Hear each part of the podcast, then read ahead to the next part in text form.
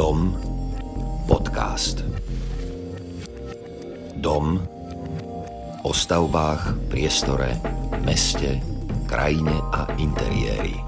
Vítajte pri ďalšom dieli podcastu s názvom Dom, kde sa rozprávame so slovenskými architektami, s, tými najlepšími a najzaujímavejšími z nášho pohľadu. A mali sme tu už architektov, ktorí stavali domy, mali sme tu architektov, ktorí stavali Národné divadlo, aj architektov, ktorí nestávali vôbec nič, ale ešte sme tu nemali architektov, ktorí stavajú hrady. Tak dneska vítame Martina Vargu a Martina Kvitkovského z ateliéru VO.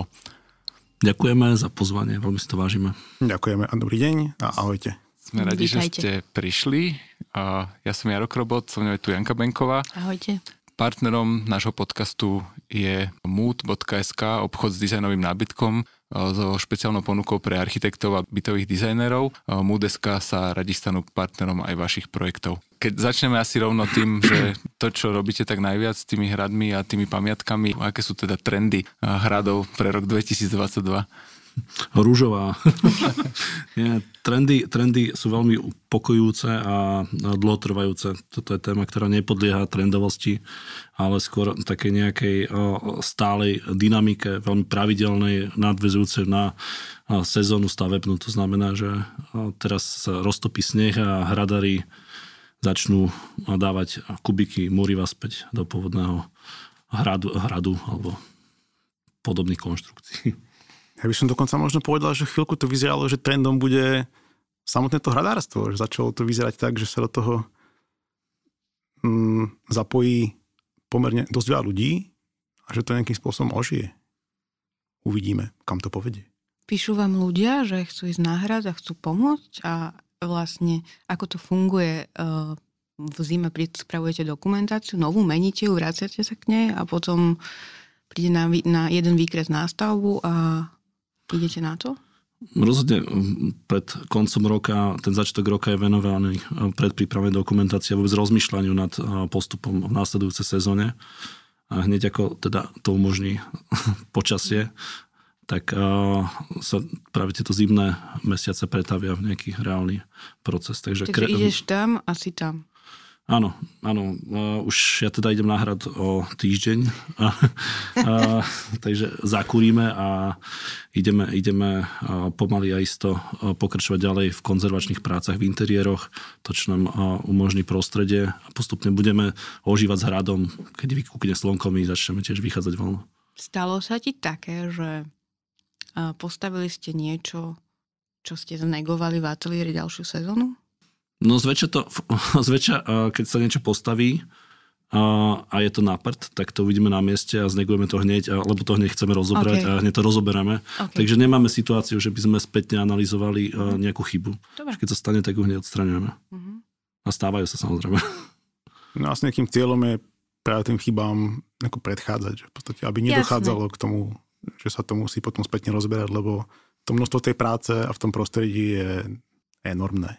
No mňa zaujalo hlavne to, napríklad ste mali videa miešanie omietok dobových, alebo mm, v lome v lese odpalovanie kameňa a teda dovoz na, to je, dovoz na ten hrad a osádzanie, takže akákoľvek chyba je vlastne strašne nákladná na ľudské zdroje a na sily. Takže preto sa pýtam, a ušla mi niť.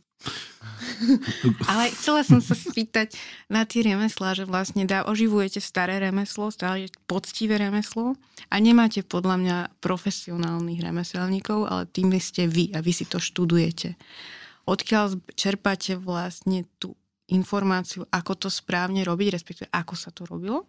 Máte tam nejaký dozor, konzultujete s pamiatkármi, čítate si, aké máte zdroje a či, aká je tam kontrola toho celého procesu, že tak to bolo. A ďalšia otázka, určite vás to ovplyvňuje do ďalšej práce na súčasných projektoch, okrem toho, že ste interne hradbári. Ale dostanete sa k tomu napríklad, napríklad omietky, hej, hlinené a podobne. Že viete to aplikovať na súčasnom na súčasnej architektúre? Určite áno. A, a hradbári alebo hradiari. Ťažko povedať, aký je náš oficiálny názov. Jasne. Ale treba a, možno poznamenať, že to, kde sme dneska, stojí na nejakých 20 rokoch poznania, kde naozaj pár odhodlaných ľudí sa vydalo na zrúceninu. Bola, bol to hrad Uhrovec, v prvom rade bol to hrad Lietava a ešte Sklabiňa napríklad a naozaj sa začali učiť od podstaty ako postaviť múr, začali sa čítať Vitruviové diela, aby sme sa dostali k nejakým receptúram rímským, ktoré od, od, na ktorých stávala potom renesancia alebo, alebo tá aj romanika. A toto boli také prvé vlástovičky poznania, na ktorých sme stavili ďalej. A čím sme potrebovali zložitejšiu technológiu, tak tým viac sme sa obracali na literatúru a takisto o, o, sa chodilo veľmi do okolitých štátov, ktorí mal, o, ktoré mali oveľa prehlbenejšiu práve túto vednú disciplínu tradičných remesiel, ako to boli ra, ra, rakúska strana, ktorá skúma rímske, takisto kultúrne dedictvo, vypalovali si v tom čase svoje vápno. Toto boli také prvé ako keby vône um, technológií a pôvodných remesiel, ktoré um, tu neexistovali, ale boli prinesené späť. Mm. A žiaľ teda neexistuje v školstve odbor, ktorý by sa okrem reštaurovania zaoberal niečím podobným. Aj to reštaurovanie sa delí na x polí, ale tak, stavebné reštaurovanie v tomto duchu v podstate neexistuje lebo zase rozdiel na štukatérstvo, ale je to, nie, je to, nie je to proste komplexne pokryté. Takže tuto, tieto vedomosti sa prinášali ťažko z zahraničia a po tých 20 rokoch si myslím, že už sa nám podarilo vyvinúť technológie, ktoré dokážeme aj my ponúknuť partnerom v zahraničí. A ponúknete aj tie informácie aj škole, lebo toto je strašne zaujímavé napríklad, že nikdy som si nespomenula, že by som Vitruvia aplikovala v praxi. On proste, ale toto je... Prvýkrát počujem, že by to malo nejaký zmysel to čítať, Hej, lebo to každému to kázali síce, ale...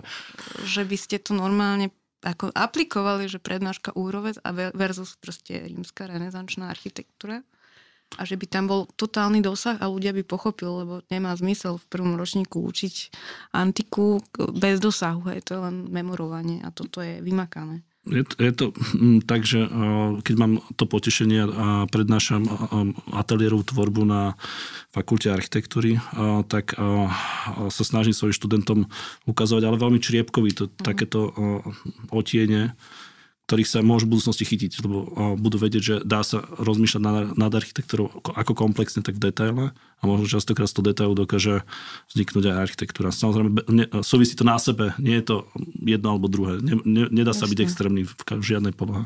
Wow. Ten Vitrový ma dostal. no a to je ešte viac literatúry. Přemek podlaha. Přemek, áno, na Přemkovi podlahovi sme vyskúšali napríklad fúrik, ktorý má svoje koliesko a dynamo, takže ideme aj do takýchto polí. Ako ste prišli na to, že práve tá hospodárska budova na Úhrovci je tá jedna, ktorú treba zrekonštruovať, lebo však toho je tam o poveľa viac. Hej. Mm, na základe sme... čoho si to vybereš, tú jednu tému, lebo to je vlastne celá váš prierez tvorby, keď si pozrieš aj interiéry, aj domce, vy si vypichnete veľmi malý detail, ktorý rozpracujete a už potom ostatné není tak podstatné, už idete potom. A to je vlastne ten point a to isté vidím na tom uhrovci alebo lednici, že sa zameriate na istý prvok, ktorý sa možno aj opakuje a je jednoduchý, ale to je ono. Vychádza to vždy z poznania tej stavby. My, no, myslím, že veľmi poctivo sa snažíme pochopiť tú stavbu a ako, ako funguje v tomto danom čase, v, v čase deštrukcie. To je jedna poloha. Druhá poloha je, že snažíme naozaj pochopiť našich klientov, že čo, čo potrebujú a čo by ich posunulo dopredu. Takisto, to je váš klient.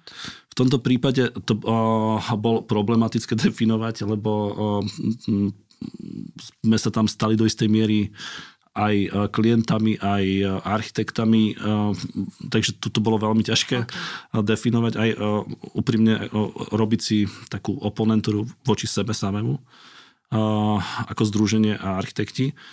Ale napríklad na hrade Lednica je to občianske združenie Hrad Lednica, ktoré sa stará o tento hrad takisto bezpočet rokov. A zrazu sa ocitli v nejakej fázi vývoja toho projektu, kde v podstate nevedeli, kam ísť ďalej, že čo ten objekt im môže ponúknuť, alebo uh, kde ich môže zastať. A tam prišli ku nám a spýtali sa, že čo ďalej, uh, ako to posunúť. A my sme rok sledovali stavbu, pozerali sme si ju v rôznych časových uh, obdobiach v zime, v lete, To je taktiež veľmi dôležité, aby človek pochopil, ako dýcha stavba, kde sa združuje voda, kde oteká, čo padá. A následne sme dokázali analyzovať metre štvorcové toho samotného hradu a dokázali sme im navrhnúť plán, ktorý v sebe obsahuje prvky napríklad ubytovania, čo zase im pomôže dlhodobo udržiavať ten hrad, lebo hrad by mal generovať aj zisk, aby dokázal minimálne spolufinancovať projekty jeho záchrany samotnej.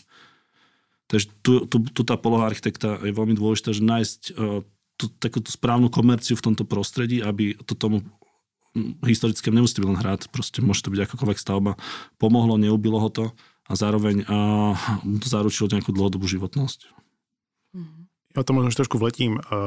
Rozdiel možno medzi Uhrovcom a Lednicou bol asi v tom, že na Uhrovci sa naozaj robila zatiaľ tá hospodárska budova. Mimo to prebiehali aj nejaké ďalšie akcie na hrade, ale dokopy sa dala tá hospodárska budova. Kdežto Lednica, tam išlo naozaj o komplexný projekt obnovy celého hradu, ako aj jeho okolia. Združenie to malo výborne rozbehnuté a nechybalo im veľa, aby ten hrad bol zakonzervovaný. Ale dostali sa naozaj do roviny, kedy nevedeli, čo ďalej. No, vízia. E, vytvoríme nejakú mŕtvú ruinu, nejakú zakonzervovanú, ktorá nevieme, čo s ňou ďalej, alebo či to vieme posunúť na nejakú súčasnú úroveň funkčnú, vizuálnu a tak. Pre mňa bolo veľmi zaujímavé, že vy, aj, myslím, že aj v tom Uhrovci, vy máte vlastne plány, ako ďalej sa bude využívať vlastne táto stavba alebo nejaké časti. Pre mňa to bolo trochu také prekvapujúce, lebo väčšinou hrady vidíme v pozícii nejakého múzea, kde človek príde si ho popozera a ide preč, ale vy tam chcete urobiť nejaký ako výstavný priestor a dávať tomu nejaké ďalšie využitie. Nakoľko ťažké alebo ako sa robí to, keď mám hrad, ktorý je starý stáročia a má vlastne teraz fungovať dnes? Mm, je to, je to dobrá otázka a, a na to je práve dobrý architekt, aby povedal, že stačí rozvoj, alebo to, aby človeku dokázal vysvetliť, že prečo vôbec chce ísť na ten hrad a čo ho k tomu hradu púta a čo ho priťahuje. A jedna z tých hodnôt je naozaj isté uprostenie od technológií, že naozaj technologickú látku čo najnižšie, aby ľudia vnímali uh, deň ako deň, noc ako noc. To, čo sa proste nestáva v bežnom živote mesta či dediny, kde naozaj sa nám uh, kolobeh proste stal 24 hodín denne. Človek stáva s tabletom, ide spať s tabletom a toto proste hrať neumožňuje. Je dobré ho nechať v tej rovine, že človek zistí, že nepotrebuje um, gerety a dokáže v tom prostredí koexistovať, dokáže prinašať nejaké hodnoty a taktiež si dokáže odniesť práve ten pokoj a vizualitu, ktorú si častokrát nevšíma cez, cez technológiu. A ako si ešte hovoril o tej funkčnej náplni toho hradu, tak na Slovensku sú nejaké dve roviny, že naozaj bude to múzeum, alebo je to len nejaká ruina v krajine, ktorá je využívaná turistami a trampami alebo nejakými ľuďmi, ktorí vlastne radi históriu, a, ale je to v takej tej amatérskej rovine. Uh, máme pocit, že úplne sa keby vytratilo nejaké, nejaké povedomie toho, že tie hrady alebo tie pánske sídla boli naozaj niekedy strediskom tej kultúrnosti v tom regióne. Proste už od samotnej stavby, že na projekcie boli povolávaní najlepší architekti zo, e, zo zahraničia. E, v pánskych sídlach bola sústreďovaná kultúra, hudba, výtvarné umenie. A zrazu sa to dostalo iba do nejakej zvláštnej pozície, že proste sú tam parky, špekáčky a horálky a pivo.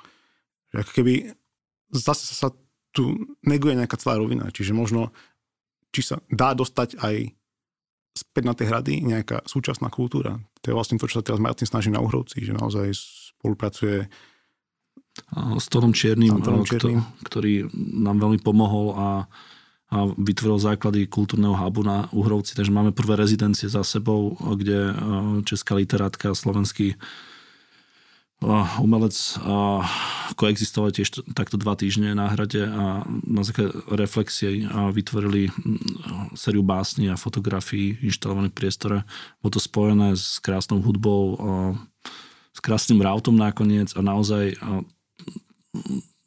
aj tí najzatvčili ľudia, ktorí aplikujú horálky a pivo, keď to videli, tak uznanivo povedali, že áno, že toto, toto tu chýba práve vo videu o tomto budúcom kultúrnom centre, alebo teda už existujúcom, presne som zachytil tú vetu, kde sa hovorilo, že vlastne umelci budú tvoriť na základe vnemov, ktoré získajú na mieste, že budú, bude to akože nejaká inštalácia sidemade, tak to je super. Veľmi zaujímavý je ten moment, ktorý ste tu spomenuli hneď na začiatku, že vlastne tá stavba má svoj rytmus jednak v roku a jednak v dni to je niečo, čo pri modernom stavaní človek už si vôbec ani neuvedomuje, mm. pretože robíme s nemrznutým betónom celý rok a staviame v noci so svetlom a cez deň a hoci ako a stále aj vlastne ten kontrast medzi tým súčasným životom a tým minulým je super.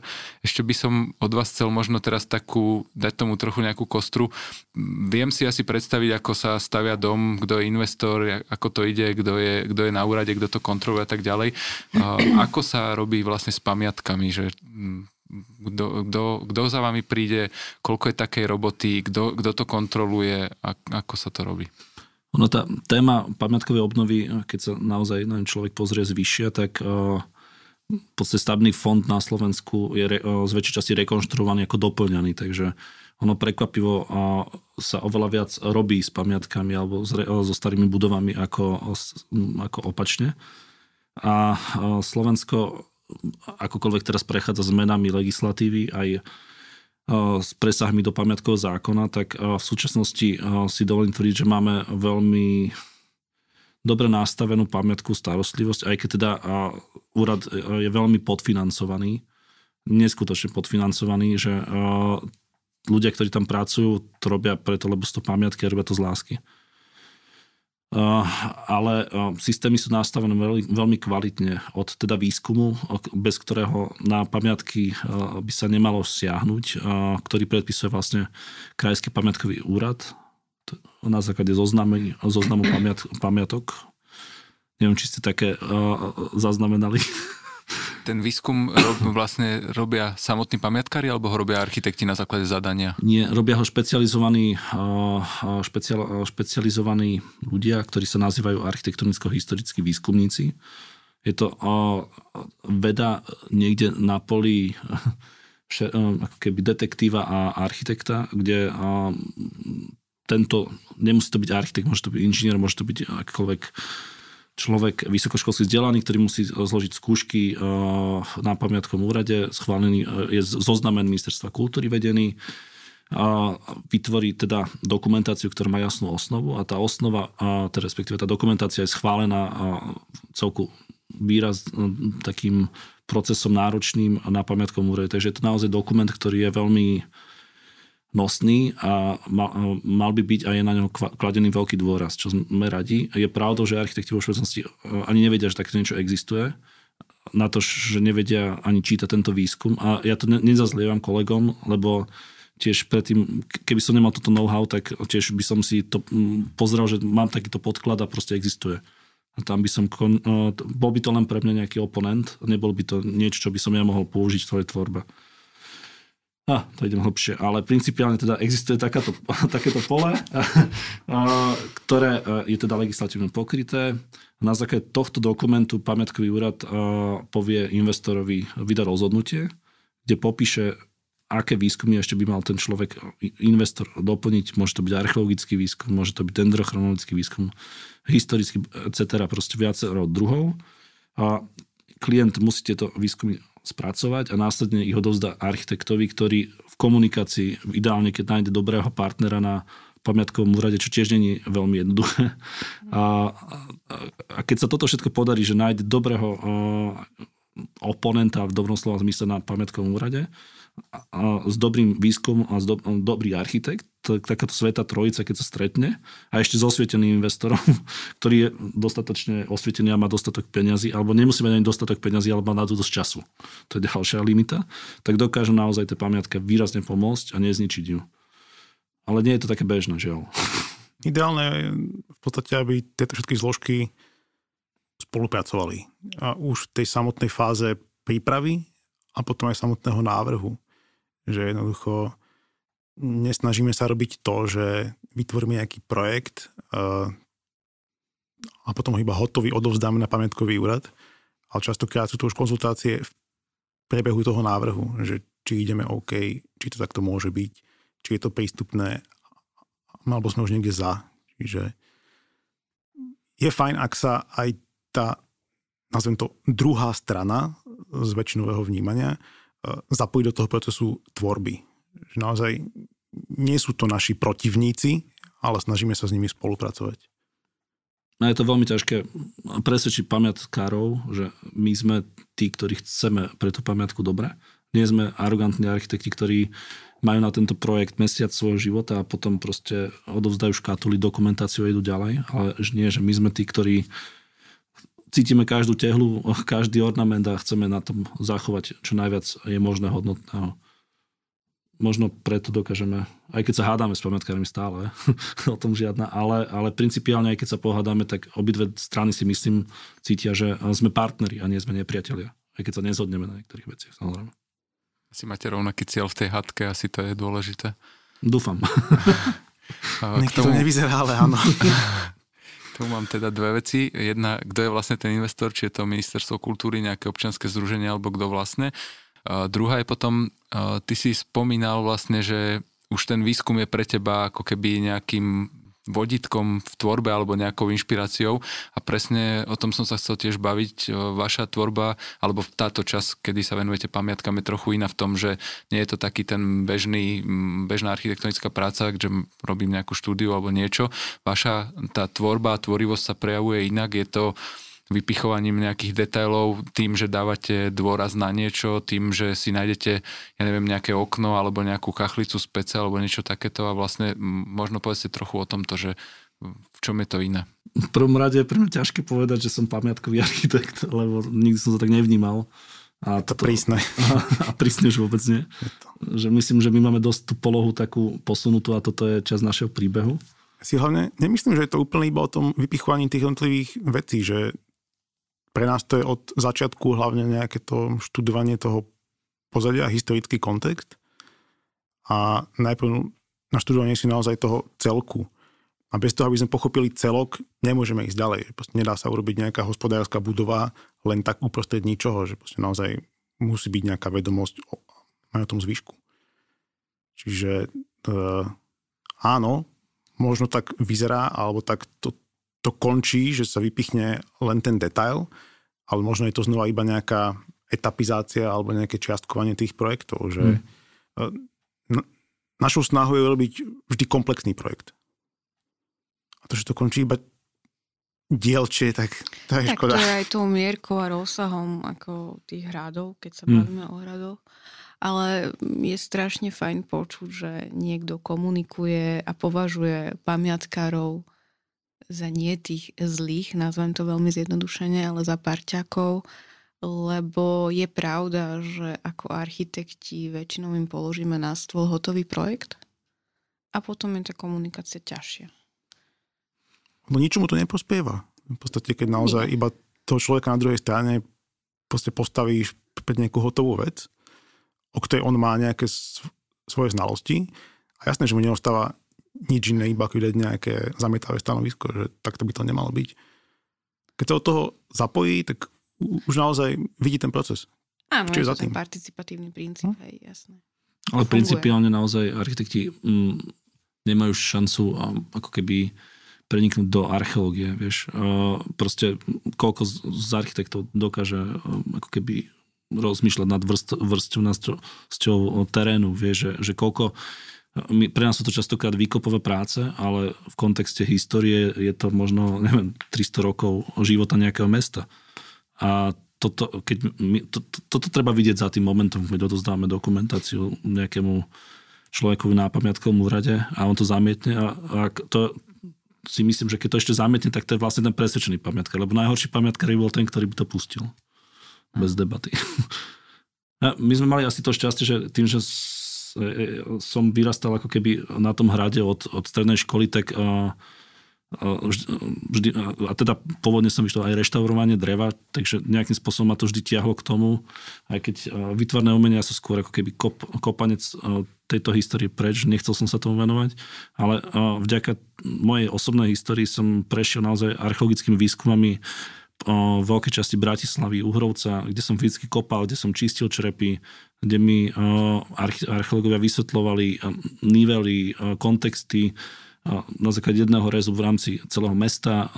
Toto, toto sú ako poznatky, ktoré by bolo super, keby špecializovaní architekti mali, ale ma, nie je možné to v rámci vzdelávania momentálne ako keby do nich vtesnať, lebo to je proste... Viete, Nemáme že máme zložité, zložitá, zložitá dlhá škola a toto je už naozaj taký, taký bombonik špecifický, ktorý sa buď získa alebo nezíska. Ale je to hlavne o tom čase tej projekcie, si myslím mm. naozaj, že Určite na tých radoch sa neuvažuje v nejakých intenciách a v horizonte roka. Že tam neviem, či sa dožijeme toho, že uhrovec bude v nejakom stave X. Ale to asi ani není cieľ. Um, no, no, cesta je, je to proces. Tak, tak. Takže vy ste, ako mne to príde, že ste našli taký gap na trhu, že ste taký, nepoviem, že hradbári, ale v zásade sa venujete rekonštrukciám pamiatie, pam, pam, pam, Pamiatok. Pamiatok, ďakujem. Um, a teda sú to hrady, potom je tam jedna veľmi významná stavba Machnač. A tam je tiež uh, zaujímavý kontakt uh, s Martinom Zajčkom a komunitou uh, to kúpeľná, histo- kúpeľná kultúra Abundant Recreation. Áno, ďakujem, Abundant Recreations. Uh, tak povedzte nám um, v zásade, ako ste sa dostali k Machnáču. Urobili ste nádhernú štúdiu a ako to napreduje, kde sa to dostalo?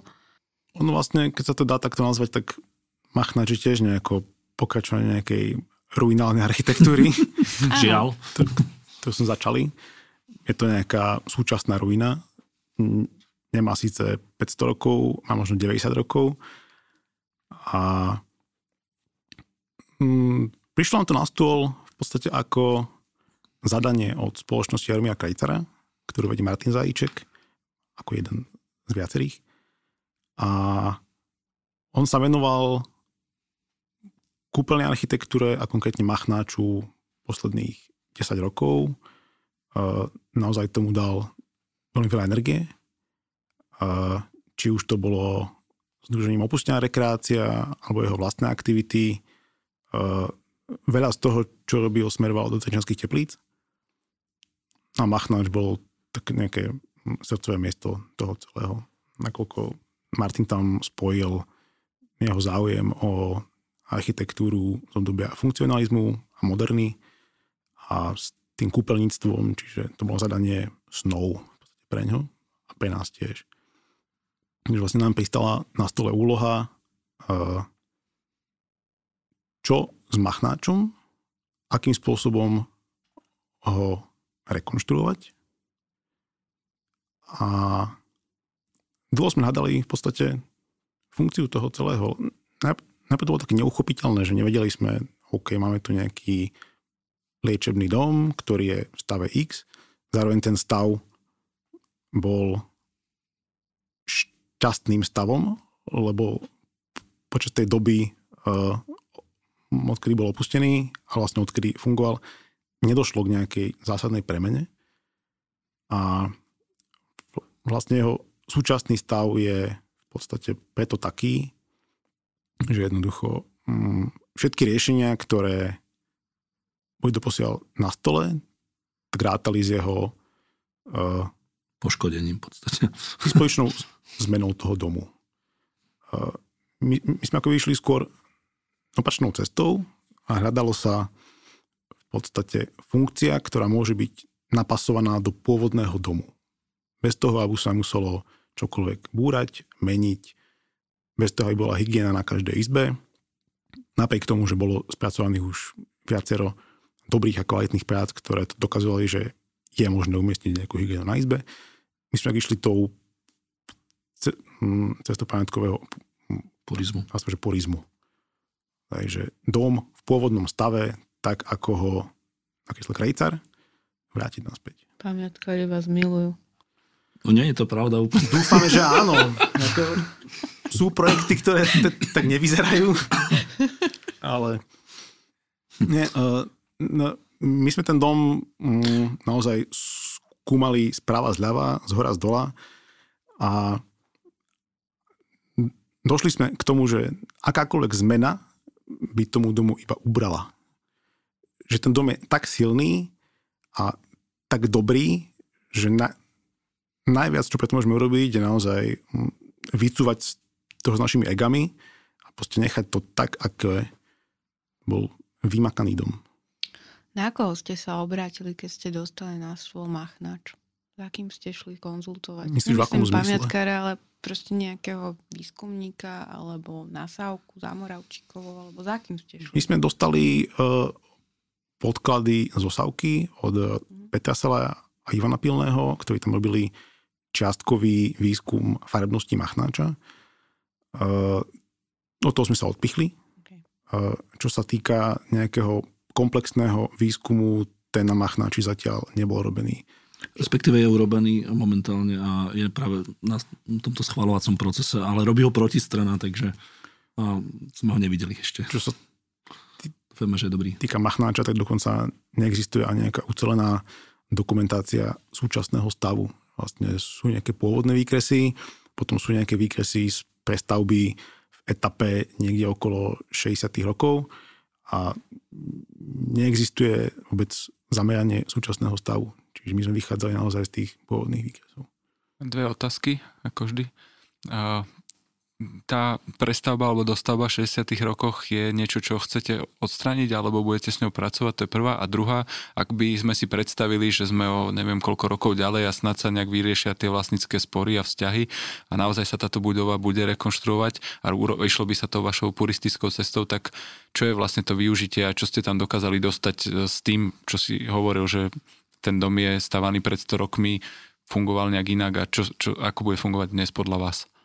tá prestavba, ktorá tam bola, tak bola v princípe kozmetická, alebo naozaj sa týkala interiéru, aj to v prevažnej miere iba e, technologického zázemia domu, keď sa vlastne v priebehu času inovovalo a menili sa rôzne uholné, kotolné na nejaké iné systémy, takže uh, väčšina zmien sa odohrala v súteréne domu.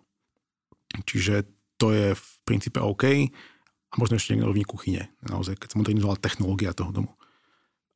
Čo sa týka funkčného využitia, rátame mm, tam stále so spoločenskou funkciou, čiže mal by to byť stále dom, ktorý bude slúžiť verejnosti. Plán teda taký, že Machna, že mohol slúžiť ako nejaký hub znova pre istú časť architektonickej spoločnosti. Konkrétne by tam mohlo byť zriadené dokumentačné stredisko modernej architektúry, ktoré zatiaľ na Slovensku chýba. Taktiež by tam mohli byť rôzne prednáškové kapacity, ako aj využitie domu v rámci kultúry, čiže rezidencie, pobyty. A samozrejme teda je to preliv aj s kultúrnou obcov, s ktorou sme tiež veľmi intenzívne ako keby debatovali o to, ako by mohol fungovať ten objekt. A sú tam myšlienky využitia kapacity ubytovacieho samozrejme pre verejnosť širokú s tým, že ale by mohol žiť umelec na jednej chodbe napríklad a stretávať sa s ľuďmi a na chodbách a rozprávať sa o umení. Takže e, naozaj ísť takouto opačnou formou e, k prapodstate toho objektu. A taktiež jeho, e, jeho využitie v rámci ročných období je isté. Bol postavený na využívanie v letných obdobiach. Máš vlastne vyslovene sezónnym domom. Vlastne tá kúpeľná sezóna bola od apríla nejakého oktobra, novembra. Že potom sa tie uh, kúpeľné domy zazimovali a boli vlastne iba temperované, udržiavané. Takže. Čiže vlastne hlavne ako keby rozkol uh, s protistranou, ktorá sa snaží uh, využívať tento objekt permanentne celý, celý rok, čo je do istej miery legitímne, keby nešlo tak významnú budovu, ktorého, ktorej súčasťou je aj táto sezónnosť napríklad. Ale veľmi ťažko sa to vysvetľuje č, ľuďom, ktorí chcú na metri štvorcom proste urobiť tie peniaze, ktoré chcú urobiť Takže pre nich je toto uvažovanie absolútne ne, záslnečkárskou fázou niekde. Ale, ale tá spoločenská hodnota toho objektu je tak významná, nielen v slovenskom kontexte, že my ako slovenská spoločnosť by sme sa mali všetci intenzívne zasadzovať, aby tam bola zachovaná táto puristická metóda obnovy tejto pamiatky. Možno premostím úplne mm, na takú prax. Je v niečom dokumentácia napríklad na Machnač iná od bežného projektu, ja trepnem bytovka, že je tam strašne veľa poznámok, alebo v čom je to iné, však je to pamiatka, aj, že je tam strašne veľa raviek, alebo postup prác na tom, no, ako to vyzerá. Je to, je to zvláštne, že my teda sme na tom uh, GP trhu už teda nejakých 15 rokov, sme, alebo 10, ja neviem ani už, 10-15 a stále vyvíjame, vyvíjame ako keby spôsob um, dobrej uh, ako keby dokumentácie pre pamiatku.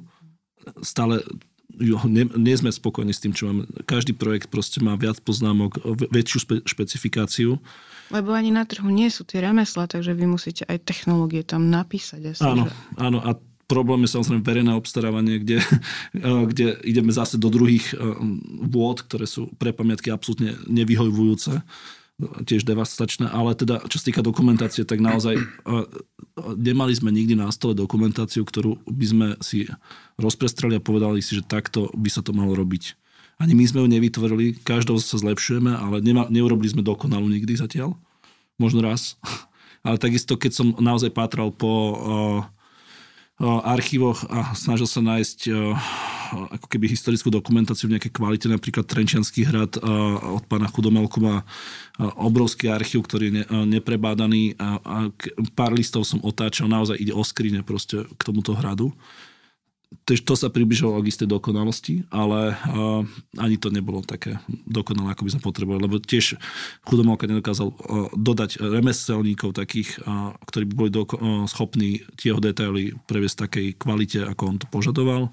A takisto záznamy v, v, v rámci kontrolných kníh hovoria o tých istých problémov, ako máme dnes, že dodávateľ dodal nekvalitne, uh, nie podľa dokumentácie a potom sa to samozrejme održa v čase. Takže dokumentácia stále zlepšuje, vyvíja a my ne, nespíme, spolupracujeme s, a v rámci dokumentácie s tými najlepšími na Slovensku, takže fotogra- snažíme sa fotogrametricky vždy objekt zachytiť.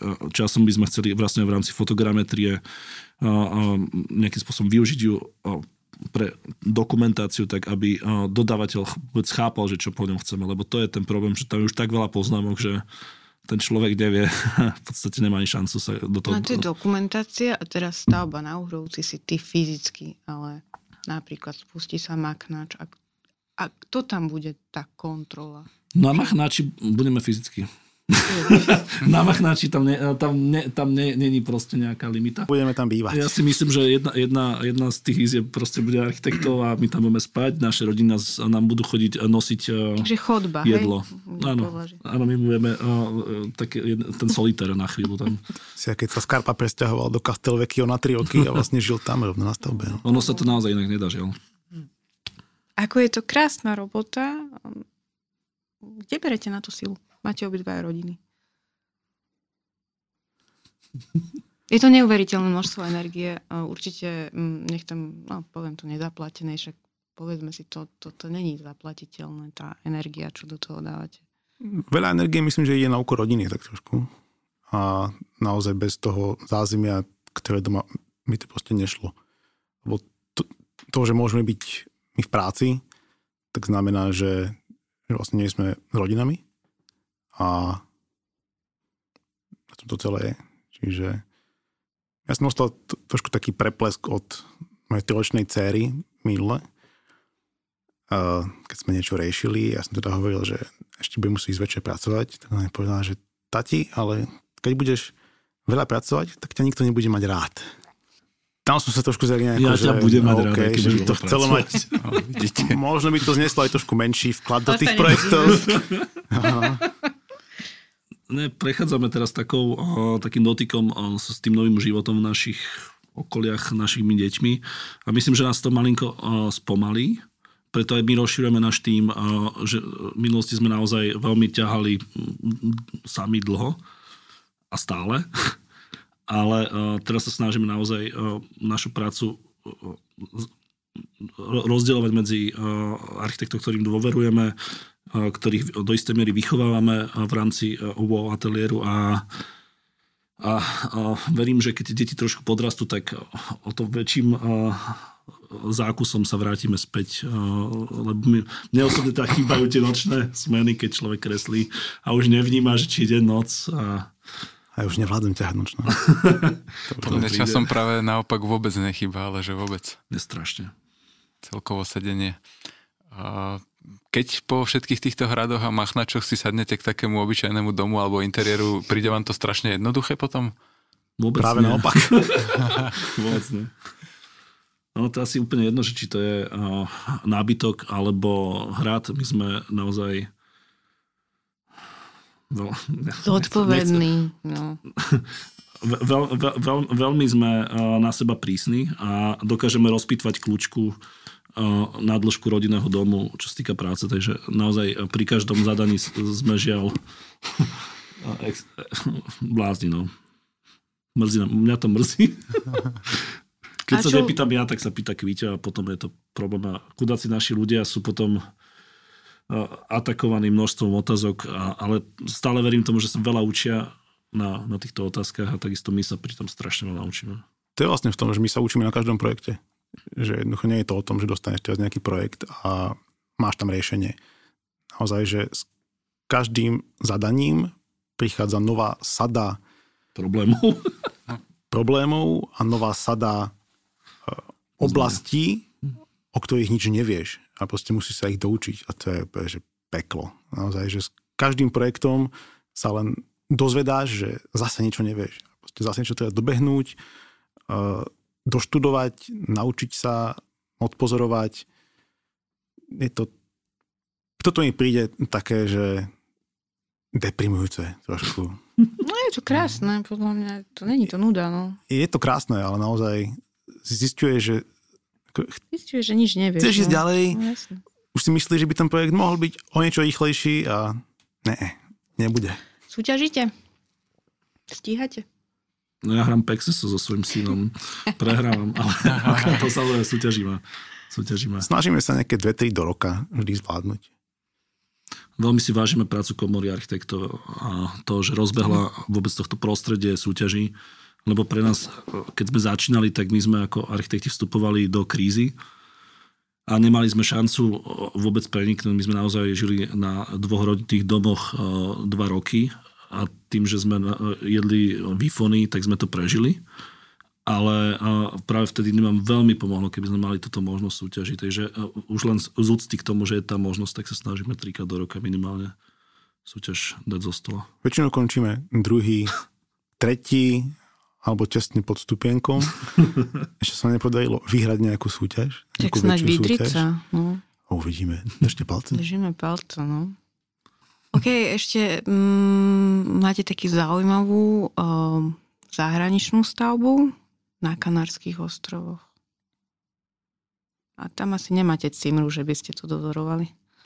Uh, nie, máme tam našťastie skvelého klienta, ktorý mm ktorého sme presvedčili, že oplatí sa zaplatiť architektov.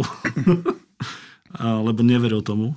A asi jeden z tých uh, úspechov, čo podľa mňa vidím, je, že ľudia sa k nám vrácajú a naozaj, keď uh, tento veľmi pragmatický človek zhodnotil, že každé euro, ktoré do nás vrazil, sa mu 10 krát vrátilo, tak to, uh, a hovoril to naozaj úprimne niekoľkokrát po sebe, napriek tomu, že ten dom sa mu predražil Koľko násobne? Násobne, tak uh, jedným tak náčený a tak žije tým objektom, že uh, to stojí za to. Takže to, to je úžasná vec. A ma, našiel si, tiež prešiel dvoch, dvomi španielskými architektami, ktorí dokončujú všetky legislatívne a fyzické Ako veci. architektov. A lokálnych architektov. Takže našiel naozaj uh, skvelého uh, architekta miestneho, ktorý je takisto náčený pre tú stavbu, ako my sme boli a naozaj ju dostal do, do polohy, s ktorou my súhlasíme a je super teda vedieť, že už, už to obkružujú miestni miestni architekti a hovoria o tom ako o, zásadnom kroku pre architektúru na Kanárských ostrovoch. A, nie. a to, ja sa to, to, toto teda nám hovorí ten, teda ten náš investor, tak dúfajme, že alebo buď klame, alebo neklame, uvidíme. A je to šialené prostredie, je to prostredie obrovských, bohatých ľudí, krásnych víl, no krásnych nie, víl. A do toho je tá naša, naša jednoduchá forma vložená. Takže o, o toto je zaujímavejšie. Je to absolútne cudzí svet, kde sú milie, kde chcel investor, investorov pozemok kúpiť chlapík nad ním, aby mal heliport. Proste to sú úplne, že... Iná mierka. Šialené mierky, no. Šialené Kultúrna mierky. aj miestna. Aj mentálna. Mm. Mm. Ako sa to navrhovalo? Vy ste tam boli raz viackrát, alebo ako sa robí práca, ktorá je o 600, ne, 1600 kilometrov ďalej? My sme boli na meračke. Nedá sa zamerať, dobrý výlet. No. Nedá sa zamerať vec naraz dobre, hej, čiže... Nedá, nedá. Nedá sa zamerať dobre a hlavne toto miesto sa práve nedá zamerať, že vôbec. To je naozaj tak exponované miesto. Je to na vrchole skalného brala. Dole pod tým domom je rovno 300 metrová priepasť. Uh, je to naozaj... Tak ako dobrý heliport, vážne. Je to veľ, veľmi exponované miesto na vrchole kopca, na kraji skalného brala, s výhľadom na horizont, teda na more, e, proste na Kánskych ostrovoch typicky ufúkané, takže nepričetný vietor 300 dní do roka a napriek tomu je to miesto také, že tam proste chcete stavať. Také veľké brucho, na, na ktoré my sme položili takú jednoduchú palicu a vlastne dole v t- tom bruchu ešte ostal mm, priestor na bazén. Takže... No, tešíme na ňu, vyzerá to výborne. Vilka. A my sme v podstate robili tomu štúdiu s tým, že potom to dostal klient a on e, vlastne už zohnal lokálnych architektov. Ako Martin tak si, si prešiel dvomi ateliérmi a nakoniec to získal ten druhý, ktorý vlastne nerobil žiadne zmeny a naozaj ten návrh prijal za svoj. Choval sa k tomu ako machnaču. ako k svojmu. No. Takže sme veľmi, veľmi radi. A teda týždeň, ktorý sme strávili na Kanároch, bol venovaný výskumu fauny a flóry a naozaj pochopeniu toho prostredia západov slnk a, uvažovanie o stavebníctve, kde sme chodili po, po rozostávaných stavbách, snažili sme po, sa pochopiť, ako na takom ostrove vôbec funguje vôbec betón, tvárnica, škrídla, lebo je to absolútne iné prostredie, zase plné otázok. Je tam nejaká pôvodná architektúra ešte? No, je, je. Ja na druhom konci ostrova. Je. V podstate Gran Canaria a okolo Kanárske ostrovy sú tak Či sa tam dalo niečo čerpať ostrovy. z toho? Hej, ale... Dalo sa, ale uh, možno nie na tom našom mieste. Uh. Jedno, čo tam však bolo, tak tá, tam bol možno jeden z najprísnejších regulatívov, aký som zatiaľ čítal. Mm. Boli to naozaj jasne stanovené materiály, jasne stanovené e, veľkosti, jasne stanovené sklony striech, všetkého, okay. všetkého, všetkého. Čiže bolo tam isté vodítko, nejaký rámec, do ktorého bolo potrebné sa zmestiť a v rámci toho nejako lavírovať je tam tie regulatívy aj vidno, že vlastne v tom prostredí, kde ste vy boli, je to také kultivovanejšie, lebo vlastne áno, to je možno niečo, čo nám trochu tu chýba, hej, že my máme každý panelák natretý inou farbou a každá strecha je iná a všetko je to. Prekvapilo ten regulatív hovoril o, o ako keby materiálovej vizualite tých objektov, ale nie o forme. Takže naozaj tam kakofónia objektov, ale vytvárajú vytvárajú celogisty. A napriek tomu, že sú rôznorodé.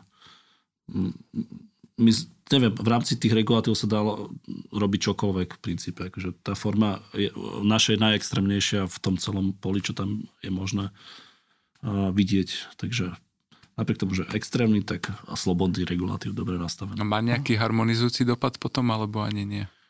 Materiálovo áno. Materiálovo áno. Určite áno je to v tom, tak že... asi ako tie španielské mesta, že vidíš z dielky biele mesto. Áno, áno, áno. Tak keď pokope, ale keď dojdeš liet, po... lietadlom, tak, tak proste ne, vidíš uh, normálnu strešnú krajinu, nie od asfaltu až po, uh, po škrydlu. No. Že je tu naozaj o tom miestnom lomovom kameni, je to o tých eh, škrydlových strechách, o tom surovom betóne a celkovo dokonca ešte aj farebnosť toho betónu vlastne majú daná, že nemôže byť nejako pigmentovaný opäť e, do divokých odtieňov, ale len v istých škálach, aby sme rozmedzi sa pohybovať. Tak aby som si ešte tam niečo navrhol, popravde, lebo tam sa dá ísť do, naozaj ešte hlbšie uh, preniknúť do materiality uh, tej architektúry. Na základe toho, ako formou, akým štýlom je stávaná táto vila, my by sme to absolútne technicky inak vyriešili, ako to robia lokálni ľudia. Že to, už samotná skelet tej stavby je totálne myslením námile vzdialené na, na, našem, našemu poznaniu európskemu. Možno otázka mimo, je tam voda? Voda je veľký problém a, a vlastne ten barák musel odpovedať na toto, to bol súčasť, myslím, že regulatívu, mm-hmm. že človek musí storidžovať vodu v rámci svojho pozemku. Takže uh, je tam veľký problém. Je tam veľký problém. Uh, dováža sa zväčša a my sme ju používali dosť na ako keby prírodné, prírodné chladenie toho uh, dobu, kde sa proste uh, využíva prúdenie vzduchu, ochladovacie jazierka, ktoré do interiéru prinášajú vyparenú vodu a zlepšujú prostredie na bývanie. Vy napriek tomu, že sa bránite tomu hradbarskému alebo akému pomenovaniu, tak tie vaše pracovné princípy a princípy výskumov sú tomu stále veľmi blízke. Mám pocit, že aj keď robíte nové veci, tak asi trochu vychádzate z toho know-how takého asi preto úplne základné pochopenie aj naše, ja by som sa rád, rád by som nás analyzoval, ale ešte sme sa k tomu nedostali, aby sme sa my sami analyzovali, tak to asi musí byť na druhých ľuďoch a je to tak správne. Ale preto pochopenie naše by som zašiel práve na výtvarné umenia a, a do toho vzdelania, ktoré sme tam získali, v období, v akom sme ho získali a to je vedenie Imra Vašku, Jana Tábora, Beďa Vita, pána Mudrončíka dokonca, ľudí, ktorí nám dávali tieto otázky a jednoducho nás zakotvili takú chuť poznávať, cestovať a vnímať svet a následne to pretovať do tvorby. To si krásne povedal. Tiež to tak cítiš? Mm. Je to taký analytický prístup, taký fakt iný, jak máme my, čo sme z, z, z techniky. Dobre, plány? Byť lepší technicky, aby sme sa zlepšili v dokumentácii. No, neviem, Ešte ja ste tam mali také malé, mm, podľa mňa na webke nemáte veľa vecí, teda. Webka je ťažko podhustená, no. Ale je to taký mast. Ale máte tam tú kaplnku, to sú asi tie začiatky. Ešte kaplnka bola super. Uh, to ste liali sami? No v podstate celý ten, vlastne naše začiatky smerujú práve do Lázu u Strakoníc eh, v južných Čechách, eh, kde sme rekonštruovali vlastne už tá prvá práca bola rekonštrukcia nejakého historického statku a potom, čo bol hotový ten statok, respektíve jedna jeho časť, tak sme sa dostali aj za jeho plot, kde sme mali možnosť eh, vyrobiť kaplnku, ktorá je venovaná svetému Sebastianovi, ktorý si vybrali investori ako svojho patrona. A to, bola také taká... To nečakané zadanie. A to bola... Kaponka hm. investora. To je prácička. Votiv, votiv, votivita vôbec ako keby vrátiť späť uh, niečo spoločnosti. Títo klienti takto vnímali a mali sme šťastie, že sme boli v tom mieste tam, kde oni toto vnímanie mali. No. Asi to nie, nie je štandard. Čože škoda. A čo sa týka samotnej tej kaplnky, tak to bolo naozaj návrh konceptu, vyrobili sme si potom priamo na mieste formu, sami sme si to liali, sami sme si to vykopali a postavil nám to Míra s traktorom. A potom sme to vyčistili a ešte k tomu vyrobili Sviečku zapalili. Čiže naozaj tam to bolo takéto úplne prvé ošahanie si materiálu, zistiť, že koľko vlastne váži 2,5 kubíka betónu. Koľko váži vibrátor. No, do betónu a tak, aby nedochádzalo k nejakým dezinterpretáciám. A je to super, lebo v podstate tá kaplnka je umiestnená na polnej cestičke, v úplne bukolickom prostredí, e, pred ňou sa pasú kravy, sú tam také tie malé kúsky lesa, ako sú v južných Čechách. Asi 400 metrov napravo je kaplnka z nejakého 18. storočia, 600 metrov na druhú stranu je ďalšia kaplnka eh, z konca 19. storočia, takže nejaký taký drobný prvok, ktorý doplňa tú cestu v južných Čechách. Je to príjemné. Mňa to zaujalo, pretože to je úplne pidimierka a také neštandardné zadanie. A nevedela som teda, že od investorov toho lázu. Ono to je pidimierka, lebo tá lipa, ktorá tam pritom stojí, je zatiaľ malá, ale Jasné. my, my s ňou rátame a ona raz bude strašne veľká. A, a ešte nám mierka niečo povedzte o tom hřbitove, lebo to je tiež uh, uh, vlastne, keď už hovoríme o kaplnke, tak nadviažeme už. To bola súťaž v podstate uh, v ešte nejakom 2013 alebo 12 na rozšírenie cintorína v mestskej časti Prahy, v Hostivaři. A tam sme skončili druhý, ako obligátne. A zadanie vlastne bolo vytvoriť ako keby novú časť cintorína, ktorá by bola uh, určená prevážne pre pochovanie do urien. My sme prišli s konceptom, kde sme lúku rozparcelovali na rôzne sektory a následne sme vytvorili ako keby modulový systém tých jednotlivých urien a lebo nechceli sme vytvárať nejaké dopredu definované steny kolumbária, ktoré sú najprv 40 rokov úplne prázdne a nejaké memento mori, ktoré čaká na svoje naplnenie a neviem čo, to nám prišlo dosť morbidné. Tak sme prišli s nejakým systémom rastu alebo nejaké rodinné totemy. Že vlastne sú to uh, každý človek a každá urna má jeden svoj dielik a tie sa postupom času sta- stávajú na seba. Prídu si ich odliať? Uh, nie, tej boli Pri tom množstve sa dá prefabrikovať. no, no. Ale môžu si ich uh, uh, spájať napríklad. Premostujem. je to No. tam tá téma. Čiže nejaké workshopy by boli možné určite. To je myslím, nejaké rodinné veľké workshopy. Víš, to môžeme v apríli Rodinné je super.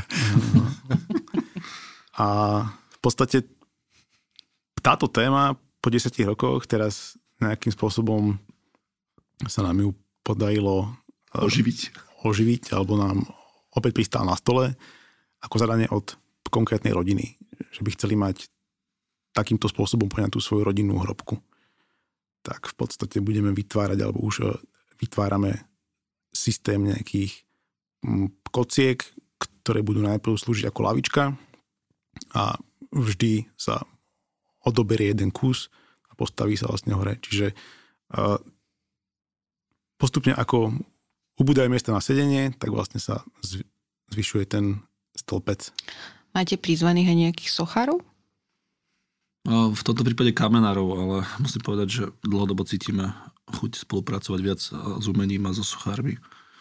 Um, Zatiaľ, zatiaľ myslím, že vo všeobecnosti toto je taká téma zradná, že architektúra sa od suchárov dištancovala. Hej, lebo už v súčasnosti cítiť eh, nástup grafických dizajnerov, to Mm. už sa deje, ale takéto iné umenie ako napríklad sochár, alebo a, niekde ako ešte tak naivne by som povedala, že už sa tlačia aj mozaiky, ako keby nábytovky, ako to je to umelec, čo to je, ume, prepačte, maliari, ale takéto spojenie vyslovene, že do architektúry, že sochár by bolo tiež Jankovič, na- nadviazať na tú, na tú Áno, tam je otázka, že by my sme radej, eh, radšej spolupracovali so sochármi ako zase s partnermi, ale nie, eh, nie ako vytvárači priestoru pre sochu, že to, to sú dve, dve polohy. Nie No. tej technickej rovine, ale posun ďalej. To, musíme si nájsť jedného sochára, s ktorým sa strašne budeme mať radi, zalúbime sa do svojej tvo- tvorby navzájom a potom to stavíme niečo spoločné. Že takto vidím reálnejšie skôr predtým, ako vytvárať. eh, Áno. Sochári, prosím, hláste sa. Čo hovorí Vitruvius k tomuto? Je tam niečo takéto, takáto medzi, medzi odborová spolupráca? tak, eh, ten hovorí ku všetkému, takže rozhodne áno, naozaj od technológie až po estetiku. Eh, Od vetrov, ktoré preve, eh, prevanú mestom, aby bolo zdravé, tak a- aj k soche, ktorá utuší mysel. Čiže my sa na, na, na konci zvykneme spýtať na nejaké odporúčanie, akékoľvek, ktoré vás napadne, takže možno bude jedno, že čítať Vitruvi, ale povedzte vy za vás. Menej pracujte, aby sme ľudia radi. Ja si myslím, že čítajte Malého princa. Mhm. Aj veľkého princa. Ktorého? veľký princíp Biden. OK. Ďakujeme za návštevu. Bolo to veľmi zaujímavé. Ďaka. Ďakujeme. Ďakujeme. A ďakujeme aj nášmu sponzorovi, ktorým je mood.sk, obchod s dizajnovým nábytkom, s výhodnou ponukou pre architektov a bytových dizajnerov. A Mood.sk sa radi stanú partnermi aj vašich projektov.